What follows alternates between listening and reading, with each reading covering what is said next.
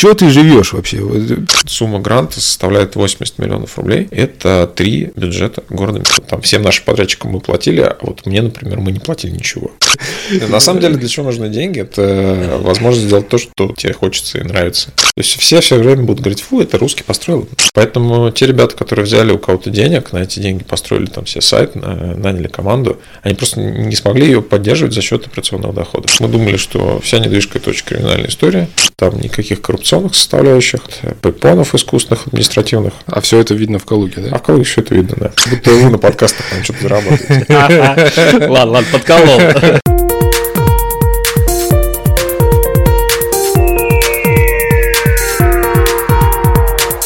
Всем привет! Вы включили подкаст «Эволюция или деградация». Меня зовут Андрей Моисеенков, я управляющий партнер группы компании «Малтон». А я Иван Романов, главный редактор журнала «Дупофис». В этом подкасте мы обсуждаем с предпринимателями два пути развития бизнеса в России – эволюцию или деградацию. А в гостях у нас сегодня Кирилл Гусев, которого вся Калуга знает как э, главного специалиста по недвижимости и главного редактора журнала «Калуга Хаус». Да, всем привет. Это действительно я в гостях, действительно Калуга меня знает именно так. Вот, чисто припи- часто приписывают мне заслуги, которых у меня нет, но будем с этим разбираться, в том числе сегодня. Вот, мы пока готовились к эфиру, вообще, когда готовили этот сезон, мы э, ну, обсуждали, с кем мы хотим поговорить, какие вопросы задать, и выяснили мы с Андреем, что у нас к тебе есть один и тот же вот вопрос. Который не дает покоя уже да, достаточно да. давно. С чего ты живешь вообще? Чем ты на, на жизнь зарабатываешь? Ну, у меня есть проект, который длятся давно, это портал Калуга Хаус. Вот он приносит деньги, потому что он как бы несет полезную экономическую функцию. Он сводит одних людей с другими, они друг другу передают кучу денег, и там есть и наши доли тоже. То есть за эту услугу mm-hmm. нам платят. То есть Калуга Хаус это все еще бизнес?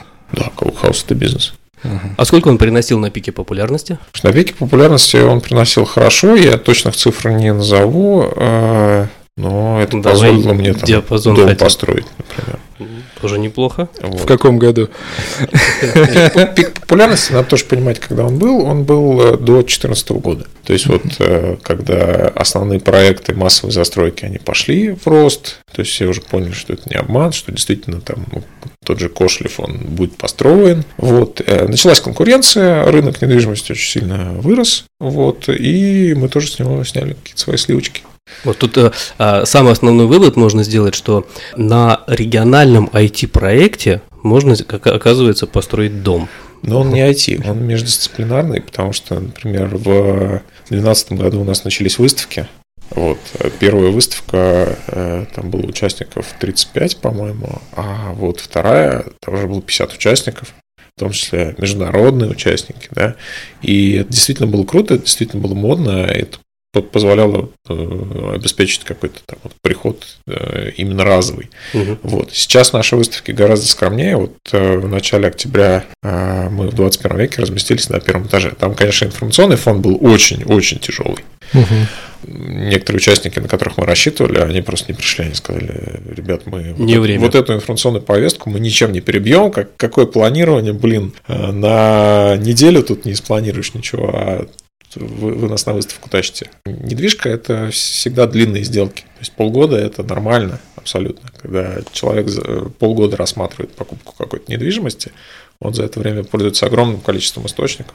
Ну, кстати, про, гори- про горизонт планирования у нас недавно классная статья выходила. Да, я видел, вот, я да. видел. Э, меня очень Илья Александрович порадовал с двумя годами, это значит, не, не все потеряно. Да, у нас очень много, много разных мнений. Кто-то кто про 10 минут говорил, ну, это лично я говорил про 10 минут, да, кто-то про 2 года продолжает планировать вперед. Так что остается такой диапазон. Нет, ну, на неделю, на неделю можно планировать вперед, но если мы говорим о недвижимости, это всегда планирование в долгую. А, например, на рынке загородной недвижимости 2-3 года нормально.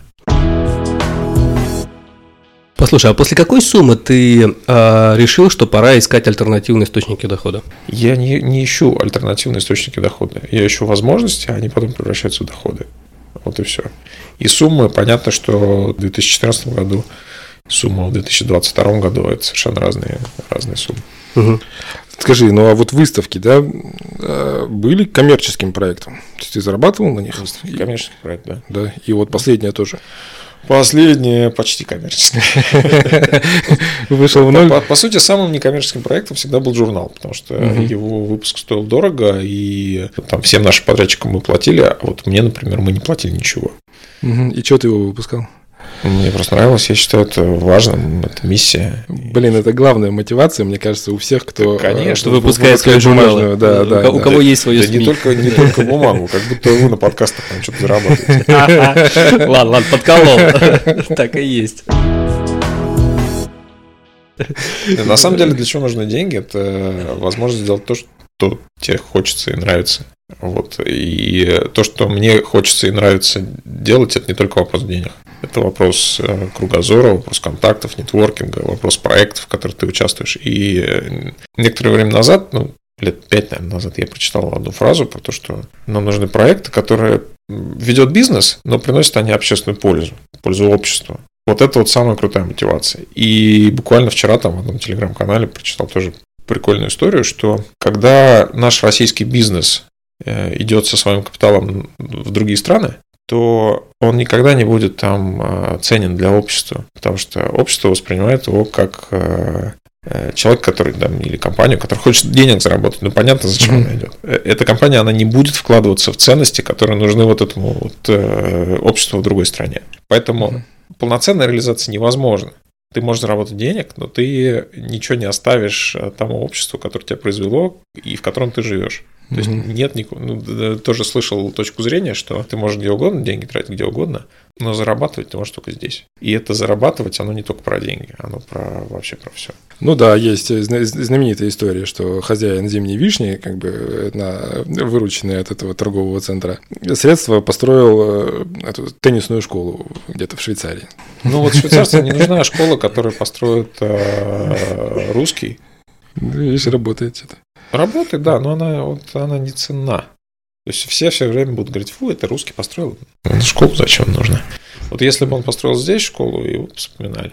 Ну да, у нас э, Галицкий, который... Э, Галицкий, да, да парк да, Галицкого. Да, я, я думаю, что он уже на уровне такой легендарной личности, которая действительно вызывает глубочайшее уважение у подавляющего большинства российского общества. Ну, так получилось, что э, этих историй мало, просто история Галицкого настолько крупная, что... Э, не, не то, что историй мало, просто история Галицкого настолько крупная, что она ее все знают. Да, ее все знают. Но на самом деле таких историй очень много. Многие крупные компании вкладывают деньги в регионы, в которых они находятся, в людей, которые которых они нанимают в, ну, наверное, пафосно, в будущее. Ну, а давай теперь вернемся все-таки к нашим локальным вопросам и про портал еще твой поговорим. Я знаю, что было за это время достаточно много попыток создать э, конкурентов да, твоему порталу. Какие-то из них были успешные, какие-то нет, э, какие-то провальные. Какой, на твой взгляд, из них был самый успешный и э, почему ты считаешь, что там, они или успешные, или наоборот эти попытки провалились? Чтобы понимать, насколько успешной была попытка создания конкурента, да, надо понимать, что у них там с финансами было. Я не имею доступа ни к э, одной из, из этих историй. Могу только говорить о том, что мне было лично наиболее симпатично. Вот. Э, в Омнинске есть студия «Четвертый Рим». И у нее был собственный такой пэт-проект. У нас же тоже Калукхаус – это пэт-проект нашей студии, которая занималась разработкой сайтов тогда, uh-huh. на тот момент. Сейчас мы ну, нельзя сказать, что мы занимаемся разработкой сайтов, хотя можем, умеем, практикуем. Но это был пэт-проект, э, и точно так же у студии Обнинской 4 Рим у нее тоже был пэт-проект, который назывался Информетр, портал недвижимости, который работает в Обнинске в основном. Они пытались зайти в Калугу, мы пытались зайти в Обнинск, в этот момент мы немножечко там поконкурировали. Вот он мне нравится, и, по-моему, он жив, я считаю его вполне успешным. Э, не думаю, что он приносит какие-то там большие деньги, просто фокус их работы, фокус работы 4 Рима – это по-прежнему создание сайтов, там, дизайн и э, продвижение, то есть все, mm-hmm. что связано с интернет-услугами. Мы этот фокус сместили, э, это позволяет нам оптимизировать команду, например. Но исходя из того, что ты сказал, получается основная ошибка это недостаток финансирования все-таки, да, потому что первое, про что ты сказал, это про деньги. На каком-то этапе, вот когда у Калуга Хауса начали появляться конкуренты, которые именно на нашу модель претендовали, Калукхаус был уже достаточно серьезный проект. Около 2000 человек была посещаемость ежедневная. И у нас э, были мне сейчас достаточно тяжело установить э, хронологию, но, по-моему, у нас были дополнительные проекты, там, связанные с э, медиа. И для того, чтобы просто повторить то, что мы сделали на тот момент, нужно было вложить очень существенную сумму денег. Рынок рос, требовалось хорошее качество услуги, надо было вложить существенную сумму денег. Профит, который можно таким образом заработать, он ну, невелик, он не для большой команды. Поэтому те ребята, которые взяли у кого-то денег, на эти деньги построили там все сайт, наняли команду, они просто не смогли ее поддерживать за счет операционных доходов. Вот. А потом случился 2014 год, и понятно, что операционные доходы у всех просели. Нам не нужны были внешние услуги. Мы ими не пользовались. Мы справлялись сами. У нас очень компактная и оптимизированная команда. А сколько человек в команде? Сейчас четверо. А до 2014 года сколько было? На пике у нас было 15 человек. Давай э, чуть-чуть проговорим еще про масштабирование. То есть, насколько я помню, у тебя был э, опыт выхода на Тулу. Как Да. там? Э, удачно, неудачно? Чему тебя научил этот опыт? Ну вот он меня научил тому, что э, удаленно управлять таким проектом сложно. Игроков на рынке недвижимости немного. Надо их хорошо понимать. Чтобы их хорошо понимать, надо быть в контексте. А чтобы быть в контексте, надо постоянно общаться. С точки зрения затратности э, это оказалось проблемой. То есть своего офиса мы в Туле не открыли, мы пытались это сделать и решили, что это будет бессмысленно, потому что э, человека, который бы сам всем занимался, мы там не нашли, а постоянно контролировать искологию это еще хуже, чем самому ездить, общаться с людьми. Вот, поэтому рынок недвижимости Тула мы до конца не прочувствовали. И у нас остался только один формат – это выставки. С этими выставками мы до пандемии работали, а в пандемию, конечно, появились определенные сложности. Причем, что интересно, рынок Тула растет сейчас. А, Там а, более четкие, более правильные правила игры, чем у нас в Калуге. И люди видят перспективы, они видят, как заработать, они э, не видят там никаких коррупционных составляющих, препонов искусственных, административных. А все это видно в Калуге, А да? в Калуге все это видно, да. Ну, а кроме Тулы какие-нибудь еще регионы рассматривали? А, Мы работали во Владимире, в Твери, в Ярославле у нас были такие порталы. Ну, опять же, когда рынок рос, с этим все было нормально, мы что-то зарабатывали. То есть, э, на самом деле, создать портал – это недорого. Если у тебя есть движок и понимание, что делать на рынке. Ключевые игроки, ты просто с ними общаешься и так или иначе мотивируешь их работать. Вот. Э, Что-то мы зарабатывали, но когда появилась необходимость вкладывать, мы оценили и решили, что мы не будем этого делать. Насколько я помню, ты же программист по образованию, правильно? Да, у меня Да, э, и это- IT бауманский. Да, и это тебе очень близко. Какие-то ты другие альтернативные IT-проекты рассматривал, кроме портала? Вот. Не связанные с недвижимостью. На старте, когда мы, кстати, стартом именно проекта Калуга Хаус обязаны кризисом восьмого года, мы выпустились, поработали сначала там наши команды в одной компании, поняли, как это теоретически может работать. Вот у нас появились э, заказчики постоянные, которые просто сбрасывали на, на аутсорс какие-то вещи, появились в Калуге, которые мы вели. Вот. И в принципе мы работали как студия э, веб-дизайна и э, с выгодой для себя. Вот. Потом случился кризис восьмого года, и э, заказчики там стали на паузу, как это всегда бывает во время кризиса. У нас немножко финансовый поток сократился. Мы решили заняться какими-то пэт-проектами, раз у нас есть свободное время. И вот был по недвижимости проект, по ювелирке и еще отдельный какой-то по коммерческой недвижимости, по-моему. Общем, ювелирка не пошла, это такой был интернет-магазин. Э, Даже, я бы сказал, маркетплейс. Пошла мебель, офисная мебель, она какое-то время существовала до тоже года до 18 вот так вот э, мы продавали офисную мебель, тоже с партнерами московскими. Потом показалось, что самым интересным бизнесом будет как раз Калуга Хаус. Мы думали, что вся недвижка это очень криминальная история. Первые контакты, которые мы там с игроками рынка проводили, они оставили у нас тяжелое впечатление, то есть там такие ретрограды были, не готовы абсолютно к переходу в онлайн формат. Несколько лет мы тщательно вот эту тему качали, вот, а потом она раскачалась как раз к тому времени, как на рынке наступила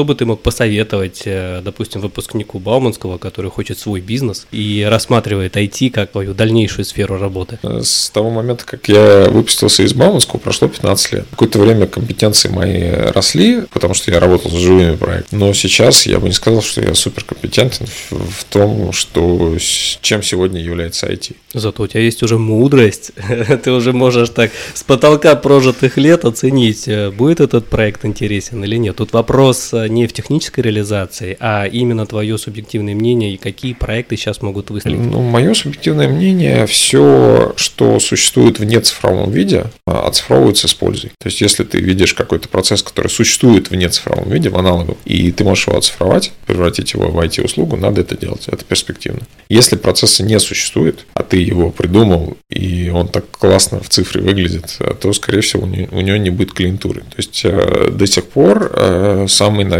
лучший источник клиентов и монетизации. Это люди, которые э, с менее удобного аналогового сервиса переходят на более удобный цифровой. Да, объясни, пожалуйста. Значит, Кирилл стал председателем правления автономной некоммерческой организации «Ассоциация. Кластер социально-технологического развития территории Калужской области». Угу. Вот э, раз, расскажи, пожалуйста, нашим слушателям, чем это нам грозит. Да ничем не грозит. На самом деле надо рассказать, как этот кластер родился. У меня довольно широкий круг общения, и в том числе есть люди, которые занимаются вопросами, в которых я совсем не разбираюсь. Инженерными вопросами, вопросами, там, э, связанными с технологическим развитием. И они постоянно на разных площадках говорят о том, что проекты, которые задуманы как высокотехнологические, э, они реализуются плохо, потому что никто не понимает вот по всей цепочке, э, что это должно быть в итоге. То есть вот визионер у нас э, в стране очень далек от народа. Дело в том, что заказчик и проектировщик говорят на разных языках. И им проще, э, ну что, чтобы договориться, им приходится одному максимально упростить задачу, да, а другому максимально приблизиться вот по своему уровню к той задаче, которую ему заказчик. Ну, грубо говоря, все сводится к тому, что заказчик говорит, сделай мне больше квадратных метров, проектировщик говорит, хорошо, я тебе сделаю больше квадратных метров. А вот э, вся смысловая нагрузка, которая лежит в проекте и со стороны заказчика, и со стороны проектировщика, она просто отрезается как ненужная, потому что один не может другому объяснить. В чем проблема, я понял. А кластер чем занимается? Кластер занимается тем, что он формирует цепочку, правильные цепочки, чтобы соединить заказчика с, э, конечным исполнителем. На самом деле нужна не одна итерация, а много, потому что э, там ну, на разных уровнях э, нужны дополнительные знания. Пример какой-нибудь приведи. Пример. Ну вот мы строим, например, дом в городе. Совсем недавно я тоже имел возможность посмотреть за развитием одного большого проекта. Там заказчик, он понимал, что нужно решить очень нестандартную задачу. И чтобы ее решить, он, у него не было опыта решения вот именно таких задач. Чтобы ее решить, он показал исследование, заставил э, авторов исследования объяснить, что в этом исследовании происходит. Э, затем он обратился к архитекторам, которые занимались, занимались планировкой территории. Архитекторы провели свое исследование, которое показало там, что должно быть на территории. А потом они взяли результаты этого первого исследования и соединили со вторым, придумали то, как это должно выглядеть, для какой аудитории э, этот проект должен работать. Они придумали, как он должен быть связан с э, остальным городом. На каждом этапе подключаются новые специалисты. И только потом этим проектом занимается непосредственно проектировщик объекта капитального строительства. Если бы заказчик сразу пришел к проектировщику объекта капитального строительства, он бы ему нарисовал максимальное количество квадратных метров, как бы не заботясь о том, для кого эти квадратные метры. А заказчик, не видя результаты исследований, не понимая, а, а, что они означают, он просто не задал бы вопроса, а для кого ты делаешь эти квадратные метры. И то есть кластер будет вот эту цепочку выстраивать? А кластер, да, он за счет экспертного э, мнения, за счет э, компетенции вот тех компаний, которые входят в этот кластер, э, он обеспечивает кругозор. Он показывает заказчику, что на самом деле эта цепочка длинная. Угу. А кроме кругозора это заказчику что дает? Это дает заказчику возможность пользоваться результатами проекта, не наделать ошибок, не закладывать дополнительные какие-то потом расходы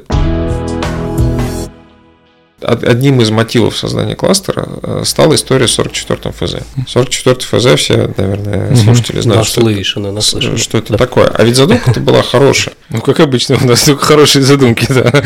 Что-то на стадии реализации неправильно почему, почему она не работает? Одна из причин это в том, что техническое задание, которое выходит на первые торги, оно не соответствует задаче на самом деле. Но заказчик не в состоянии этого понять, потому что заказчик это государственный чиновник, у которого этот проект вот такого масштаба может быть первый в жизни. Например, надо построить дворец спорта. Вот как построить дворец спорта? Давайте две итерации. Да? Первая это разработка проектной документации, вторая это строительство по проектной документации. Понятно, что в первом случае мы получим проектировщика, который даст самую нижнюю цену, и во втором случае мы получим строителя, который даст самую нижнюю цену. Как этого избежать? А надо, чтобы а, проектировщик не просто спроектировал абстрактный дворец спорта там с э, такими-то такими-то объектами внутри и гостиницей встроенной на столько-то мест, а чтобы он спроектировал по более детальному техническому заданию. Потому что сооружение уникальное. Оно не просто уникальное, оно находится конкретно в месте определенного города. Его нельзя поднять и перенести э, в какой-то другой город. Поэтому мы должны понять, что это за город. И проектировщик должен понять, что это за город. Значит, прежде чем э, мы разрабатываем проектную документацию, мы должны проторговать исследование. После того, как мы проторговали исследование, мы, мы по-хорошему мы должны провести архитектурный конкурс. Вот, кстати, э, по Дворцу спорта архитектурный конкурс был проведен. Он был достаточно представительный, по-моему, в 2015 году были подведены итоги, мы об этом писали. То, что было наработано, на архитектурном конкурсе, оно не пошло в техническое задание, потому что никто не знал, как это, как это можно э, сметчить, превратить результат конкурса в техническое uh-huh. задание. Поэтому вот эта работа, она просто э, была начата заново, хотя на самом деле там должен был быть еще один элемент цепочки, uh-huh. и только потом э, были бы торги на техническое задание. Туда бы уже все попало, все наши результаты, да, которые мы хотим получить. То вот. дворец спорта мог быть лучше. Да, дворец спорта мог быть лучше. Надо сказать, что первую премию взял тогда испанский архитектор на нашем, на нашем калужском конкурсе. Первую премию взял, повез ее в Испанию. Вот. Э, от того проекта остались только красивые визуализации. И то, что сейчас построено, оно совершенно не похоже. Хорошо, куда звонить-то? Мне звонить. Да, я пока наделен полномочиями выносить на правление вопрос приема новых членов. Э, проблема, например, государственного заказчика, что он одновременно существует в парадигме госуслуг и электронных сервисов, которые прекрасно работают в России. Удивительная совершенно история. И при этом у него может быть не настроенная базовая коммунальная какая-нибудь э, Значит, штука. может быть не настроена, она не настроена. Да, у нас воду до сих пор на две недели летом отключает. Ну, это не самая тяжелая, наверное, ситуация. Один из моих проектов сейчас в Мещовске происходит вот, в городе Мещовске. Калужской области. Угу. Мы там не от кластера, но в, в рамках того, что мне интересно, мы готовим заявку на конкурс малых городов исторических поселений. Наверное, надо кратко сказать, что это такое. Да. Вот денег у города никогда не хватает на развитие, на вот на интересные штуки. Мы это видим по Калуге, а в Мещовске с этим еще э, жестче. Бюджет, он тратится только на самое необходимое. Вот без чего просто край. Все развитие, оно должно финансироваться из каких-то других источников. У нас есть угу. вертикаль, такая властная вертикаль, и на каждом вышестоящем уровне, как правило, больше денег. То есть городской бюджет дефицитный, он покрывается за счет бюджета областного. Ну, понятно, единственный источник денег в России – это государство. Да, но даже в государстве не все равноправны в доступе Конечно. к этим деньгам. И, соответственно, область, она, ну, наша Калужская область, она профицитна. То есть у нее есть некий излишек денег, который она потом отдает муниципалитет. Муниципалитет дефицитен всегда. Нет такого муниципалитета, который зарабатывает больше, угу. чем тратит. Вот эта вот разница, она покрывается вышестоящим бюджетом. И совершенно отдельная история, это когда в рамках федеральной программы муниципалитет может получить деньги вот, на что-то конкретно. Вот, например, на благоустройство. В этом году сумма гранта составляет 80 миллионов рублей. Это три бюджета города Мещовска годовых. Угу. Круто. И что там будет? Чтобы там что-то было, нам надо, чтобы эта заявка выиграла. Мы сделали для этого очень много. Тоже, опять же, междисциплинарная совершенно история, угу. когда сначала проводится исследование, потом проводится анализ, потом проводится консультации, куча консультаций, потом выдается архитектурное решение, потом считается экономика. Пять разделов, которые идут в заявку. Вот. Э, нам удалось очень продуктивно и очень в, в очень сжатые сроки поработать и с муниципалитетом, и с бизнесом, и с активными горожанами, и с, очень крутое у нас архитектурное бюро возглавляет весь это. Так вот, в Мещовске нет центральной канализации. Шесть какая. В Мещовске вся канализация – это система септиков. Поэтому, если у нас вот есть тариф э, в платежке на водоотведение, да, все привыкли, водоснабжение, водоотведение, угу. у них есть тариф на откачку. Вот, так может вот, вместо вот, благоустройства там трубы проложить? Это невозможно. Это невозможно, потому что это требует таких денег, которые никто не даст. Мы, мы просто работаем с тем, что есть.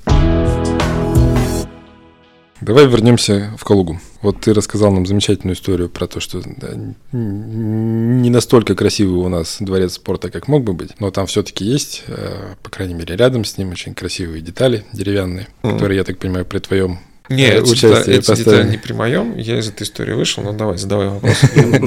Вот эти вот деревянные конструкции, которые при твоем участии все-таки появились в городе, они только для усложнения глаз, так сказать, или э, для еще чего-то? Какой смысл ты закладывал в них? Сформулируй, пожалуйста. Ну, я в данном случае был только подрядчиком. А, Вот. До меня довели идею, мне она понравилась. Э, Идея вот в чем. Мы недорогими способами создаем некий арт-объект, который дает месту дополнительную идентичность. Я работал с входной группой в Валенках, там есть такая звезда. Э, То есть, что, что такое входная группа? Это просто некая картинка, за которую цепляется взгляд. То есть, если, если мы делали, делаем какую-то общественную территорию, хорошо, когда у нее есть входная группа, потому что это нам говорит, вы входите на общественную территорию, здесь немножко другие правила, вы мо- можете себя вести немножко по-другому, у вас другие сценарии. Вот, э, вот ее начало, а вот там вот ее конец. Хотя, кстати, конца у этой территории такого акцентированного нет. И кроме того, что она просто украшает значит, эту э, территорию, на ней размещены информационные стенды. Я считаю, что это э, дешево и сердито, что называется, потому что печать недорогая. Историю собрали, которая относится к Анинкам, про Вишневского, про значит, Мгм. что здесь когда э, находилось. Ее прикольно почитать. Вот у тебя есть лишние пять минут, ты остановился около стенда и читаешь. Я вижу, Мгм. что люди это делают. И рядом с Дворцом спорта, там не мое творение, но а, там тоже есть информационные стенды, и их тоже люди читают. А если бы ты был, вот представьте, тебя назначают верховным архитектором города Калуги. Давай первые три запрета, которые бы ты ввел. Извини, я оговорюсь, что в каждом муниципалитете главный архитектор – это человек с совершенно разными полномочиями. Все зависит от того, что у тебя написано в должностной Ну, подожди, давай, да- давай мечтать. Е- у тебя если- неограниченные Если у меня неограниченная власть тем, что происходит в городе, первое – запрет высотной застройки. Надо смотреть выше, выше скольки этажей, я бы предложил выше 10 этажей в Калуге конкретно. Э, Второе – это запрет кричащих рекламных конструкций полный, потому что то, что у нас есть, это сейчас серединка на половинку. Там есть удачный опыт, а вот есть, есть не очень удачный. То есть вывески, они должны быть приведены в порядок. Однозначно. Третье, я бы запретил делать проекты благоустройства без проекта и без предварительных исследований, зачем это нужно. То есть делать благоустройство ради благоустройства. Без обращения в кластер, да, территории? Дело, дело не в кластере, а без обращения к людям. Потому что любое благоустройство мы делаем для людей. Соответственно, если оно будет э, соответствовать тому, что люди хотят, люди будут этим пользоваться, люди будут э, довольны. Если, Правильно, надо, если не будет соответствовать, люди будут ругать. надо делать дорожку там, где люди ее протаптывают. Это самый простой пример. Да. То есть маленькое исследование, а нужна ли здесь дорожка или не нужна? Нужна ли здесь скамеечка или не нужна? Слушай, в последние годы у нас был ипотечный бум. Строительство, оно считалось таким локомотивом экономик. Скажи, пожалуйста, по твоему мнению, эти времена уже, они уже прошли? Строить будут меньше? Ну, Я уже говорил, что стройка это процесс долгосрочный. Вот. э, Я думаю, да, строить будут меньше, просто потому что у людей будет меньше денег. Да, строительная отрасль это локомотив, и ипотека сейчас это наиболее эффективный стимулирующий инструмент для, для строительной отрасли. Вот. Но мы видим, что ключевая ставка э, ЦБ находится на низком уровне, а банки все равно поднимают ставки по ипотеке. У них свои риски там. Пока эти риски не будут сняты, говорить о том, что у отрасли будет какое-то стабильное развитие, я бы не стал. Уйдут, уйдут в то, что строить проще, э, в те регионы, где строить проще. В Калуге, я думаю, что очень много уйдет в частный сектор. Давай к Блицу, да. Друзья, да, и наше замечательное общение, оно потихонечку подходит к концу, и в завершении мы традиционно предлагаем Кириллу поучаствовать в нашем блиц-опросе. Итак, Кирилл, я задаю короткий вопрос и ждем от тебя короткий ответ. Оперативная работа или стратегия? Сейчас оперативная работа. Цель или путь к цели? Путь к цели. В бизнесе важнее обложка или качество? Качество. На первом месте семья или работа? Семья. Власть или деньги? М, Общественное благо. Выкрутился. Самое главное в жизни это...